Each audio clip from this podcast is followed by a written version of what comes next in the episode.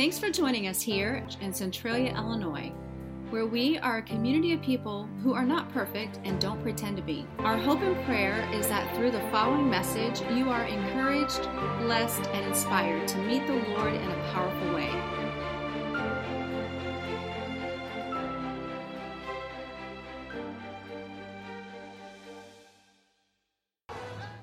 Well, I hope you have enjoyed the Miracle on 34th Street, uh, a couple of uh, clips that I've started this series with. But I'm not here to tell you about the miracle on 34th Street. I'm here to tell you today about the miracle of the manger. If you have your Bibles with you, uh, open up to the book of Luke in chapter 2. And I'm going to read through this chapter for the most part, and I want to share with you the miracle of the manger. Starting in verse 1, Luke chapter 2, verse 1. And in those days, a decree went out from Caesar Augustus that all the world should be registered. This was the first registration when Quirinius was governor of Syria. What happened when a um, Caesar would pass away, the new one would come in and they would automatically do this census and uh, give them a kind of semblance of uh, how much power, how much control uh, they are inheriting as they begin to lead. In verse 3, and all went to be registered, each to his own town. And Joseph also went up from Galilee, from the town of Nazareth to Judea, to the city of David, which is called Bethlehem, because he was of the house and lineage of David, to be registered with Mary, his betrothed, who was with child. And while they were there, the time came for her to give birth, and she gave birth to her firstborn son, wrapped him in swaddling clothes, and laid him in a manger, much as you see in front of me. Mary and Joseph believed in the miracle of the manger. Now, for us, we read a couple of chapters, we see a couple of verses, and we don't understand the full impact that that had on Mary and Joseph because it was a long nine months for Mary and Joseph. It was a shock when the angel came to Mary and said that you are going to bring forth the Savior of the world as a virgin. It was a bigger shock for her soon to be husband, Joseph, to accept the fact that that baby bump wasn't from another man, it wasn't from infidelity, but it was an act of the Holy Spirit.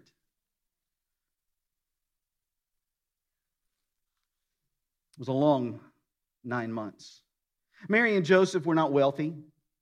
He didn't have the means to secure a hotel. They knew that they were going to Bethlehem, did not have a way to, to make that happen. And so when they showed up, the Bible tells us that there was no room in the inn for them.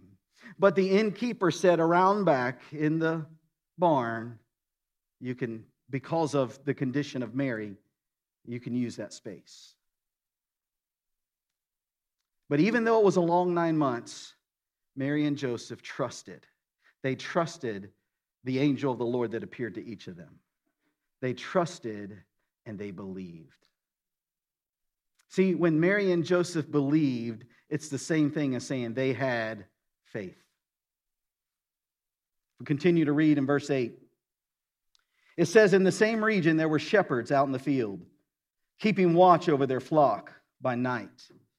Now, as I read that verse, there's two things that should stand out to uh, you. And number one is in the same region, in the Bethlehem region because the Bethlehem region was known for raising a certain group of lambs. They raised the lambs that would be slaughtered during the Passover.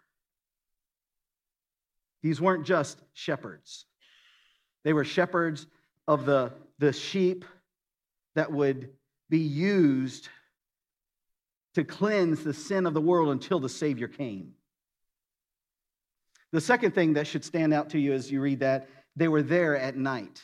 Now, normally the shepherds brought the sheep in at night. Y'all have heard the story. If a, the shepherd brings in his hundred sheep and when he counts 99, he goes out to get the one.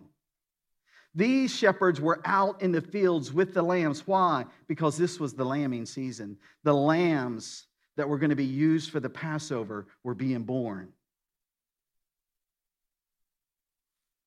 Verse 9. And the angel of the Lord appeared to them, and the glory of the Lord shone around them, and they were filled with great fear. And the angel said to them, Fear not, for behold, I bring you good news of great joy that will be for all the people. Did you know that the Bible spoke about you in this verse when it said for all the people? 2,000 years ago, it was referring to everybody who would be sitting here in Crossroads Church. It refers to everybody in the greater Centralia area. It refers to everybody that will sit down with you on Christmas Eve or Christmas Day to celebrate Christmas. I bring you good news of great joy that will be for all the people. Verse 11 For unto you is born this day in the city of David a Savior who is Christ the Lord. And this will be a sign for you. You will find the baby wrapped in swaddling clothes and lying in a manger. And suddenly there was with the angel a multitude of heavenly hosts praising God and saying, It wasn't, if it was already scary enough for the, uh, the shepherds to have the one angel appear, now all of a sudden here comes a multitude of the heavenly hosts praising God and saying, Glory to God in the highest, and on earth peace among those with whom he is pleased. When the angels went away from them into heaven, and the shepherds said one to another, Let us go over to Bethlehem and see this thing that has happened, which the Lord hath made known to us. And they went with haste, and they found Mary and Joseph and the baby lying in a manger. Not only did Mary and Joseph believe in the miracle of the manger, but now the shepherds believed in the miracle of the manger. But see, when it came to Mary and Joseph, their faith was demonstrated by works. The, the faith of Joseph was demonstrated when he did not make Mary a public spectacle. Because if he would have, she would have been stoned according to God's word.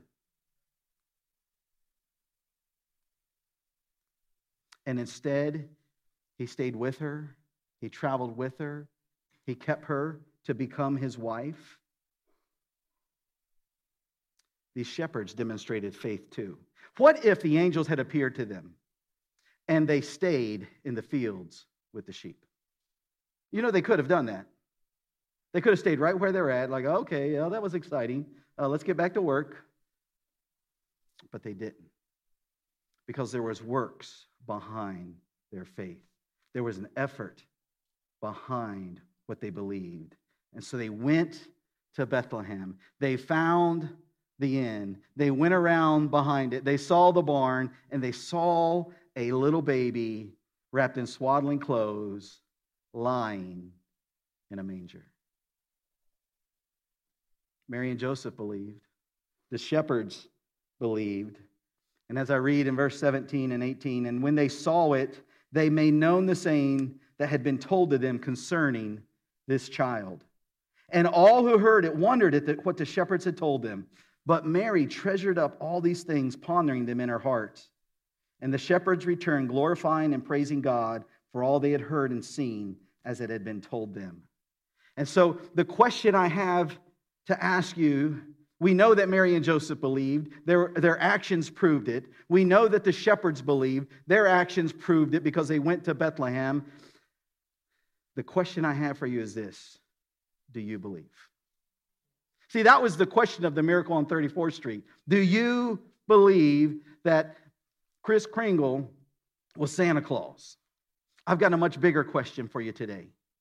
Do you believe, just like Mary and Joseph, do you believe just like the shepherds, that Jesus Christ was born the Savior of the world. Folks, I know it's easy for us here just days before Christmas to say, Yes, I believe. But the question I would ask all of us is, What does our action say? What And how is our faith demonstrated? What are we doing differently? Because we believe in the miracle of the manger. But see, it doesn't stop here at the manger. Matter of fact, in uh, the book of Mark, chapter 10 and verse 15, the verse reads this way Truly I say to you, whoever does not receive the kingdom of God like a child shall not enter it. Folks, that's a tough message. That's hard scripture. Sometimes it's hard to understand what in the world does he possibly mean if we don't accept it like a little child? How in the world could we miss a, on heaven?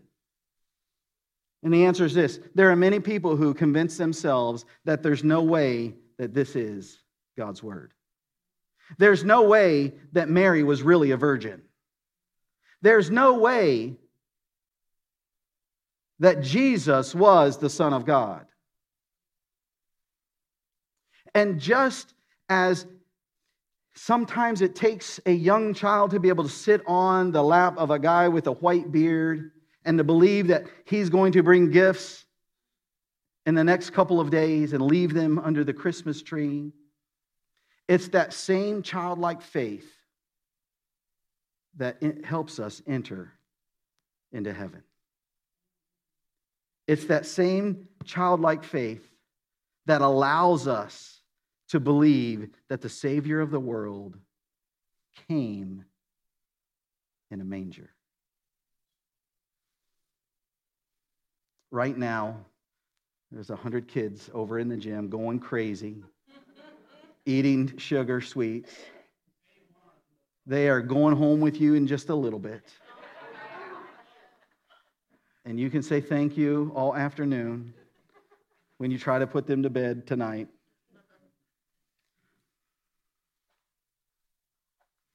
And as I think about your children over there, I wonder, I wonder what you've already got purchased for them. I wonder what you've already wrapped up and put under the Christmas tree. I wonder what you are holding in a closet, ready to surprise them later this week. And I can't help but think that the best gift that any of those children could have is a mom or dad that believes in the miracle of the manger. And not just with words, but with actions. Actions that um, cause you to pick up God's word and read it. Actions that cause you to fall down on your knees in prayer to the creator of the universe, your heavenly Father. Actions that called you to change the way that you live. That's the greatest gift those children could ever receive. And what I would encourage you, if, if that's you today in the seat fronts and or seat backs in front of you, there is a decision card. I would encourage you to pull that out. Maybe today is the day that you want to dedicate your life. You want to accept the miracle of the manger and dedicate your life to Christ. Maybe uh, you want to rededicate your you know you realize that hey, I have not been the parent I should be. I have not lived up to uh, my faith. And today you want to make that right. Maybe you've been coming and, and you realize, you know what, I've seen 62 different people get baptized in this church, and yet I know I've never taken those steps. And I know that I should. I would encourage you don't leave today without filling out a decision card because this is the greatest gift that your children could ever receive.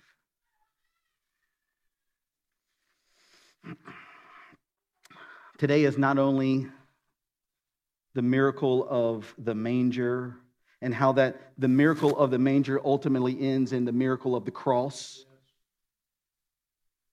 Today is a day that we get to celebrate communion.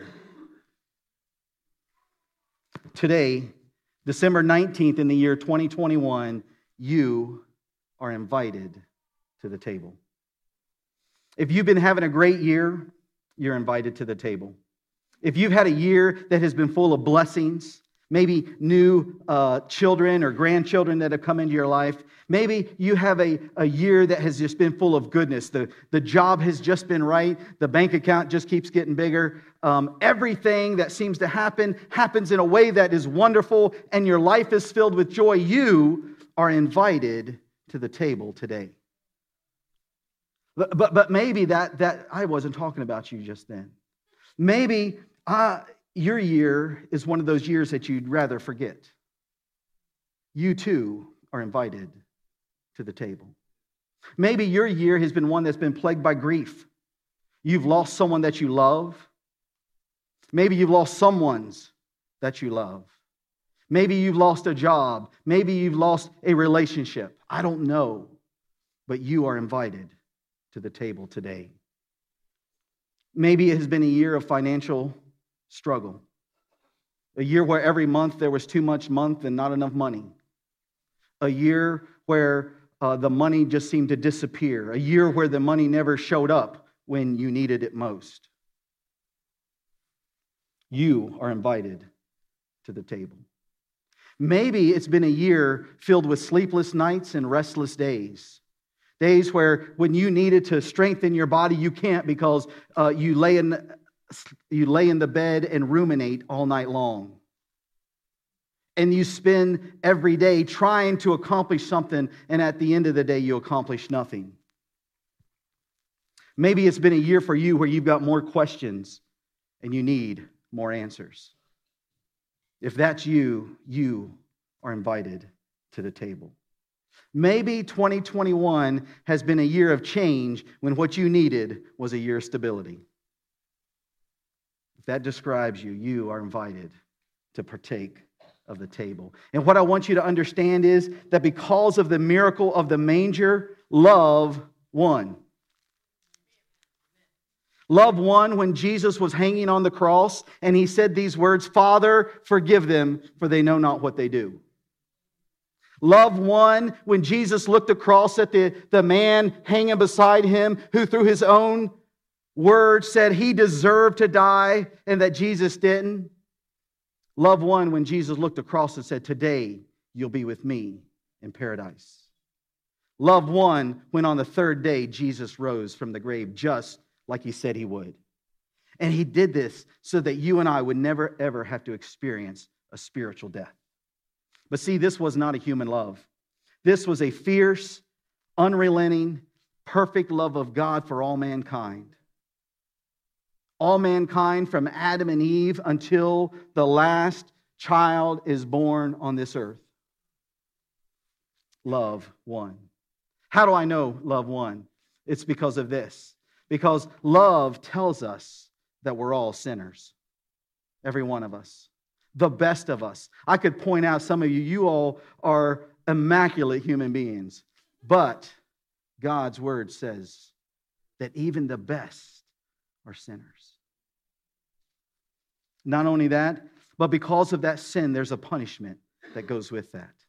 See, this is why people struggle with the miracle of the manger. How could a God, how could a loving God punish anybody?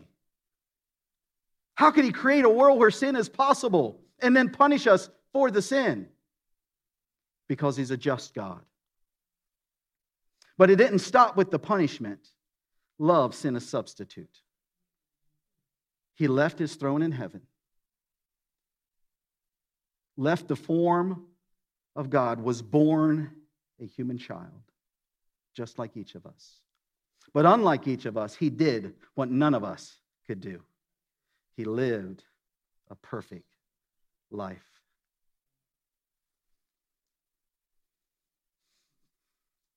And the only question is do we accept that gift?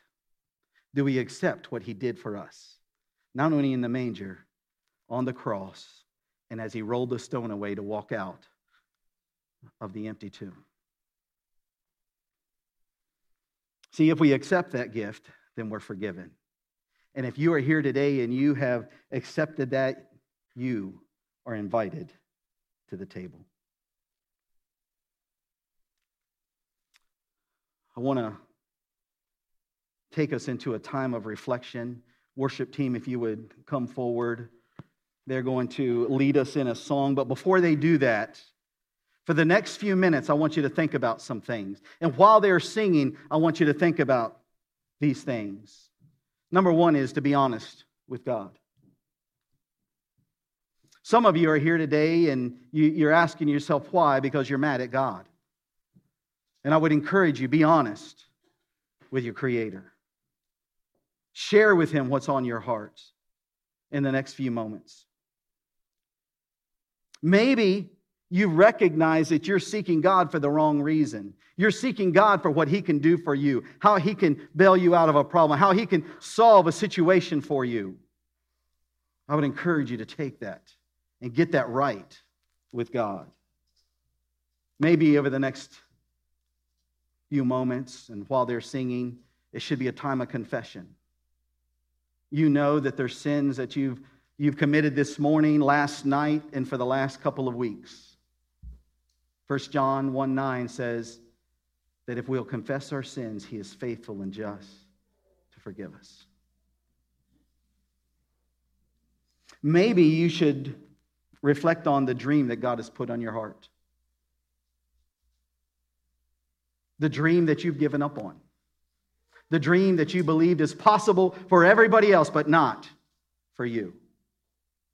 Maybe you should take that back to God and allow Him to stir the embers of your heart and to, to put that dream back into your heart alive and thriving. And maybe over the next few moments, you should focus on the victory that God is going to give you. Boy, 2020 was rough. 2021 didn't get much better. But here's what I want you to know that we can have victory through God in 2022. We don't have to be a victim to anything that's going on in this world. We don't have to be a victim to our circumstances. We don't have to be a victim to what has happened to us.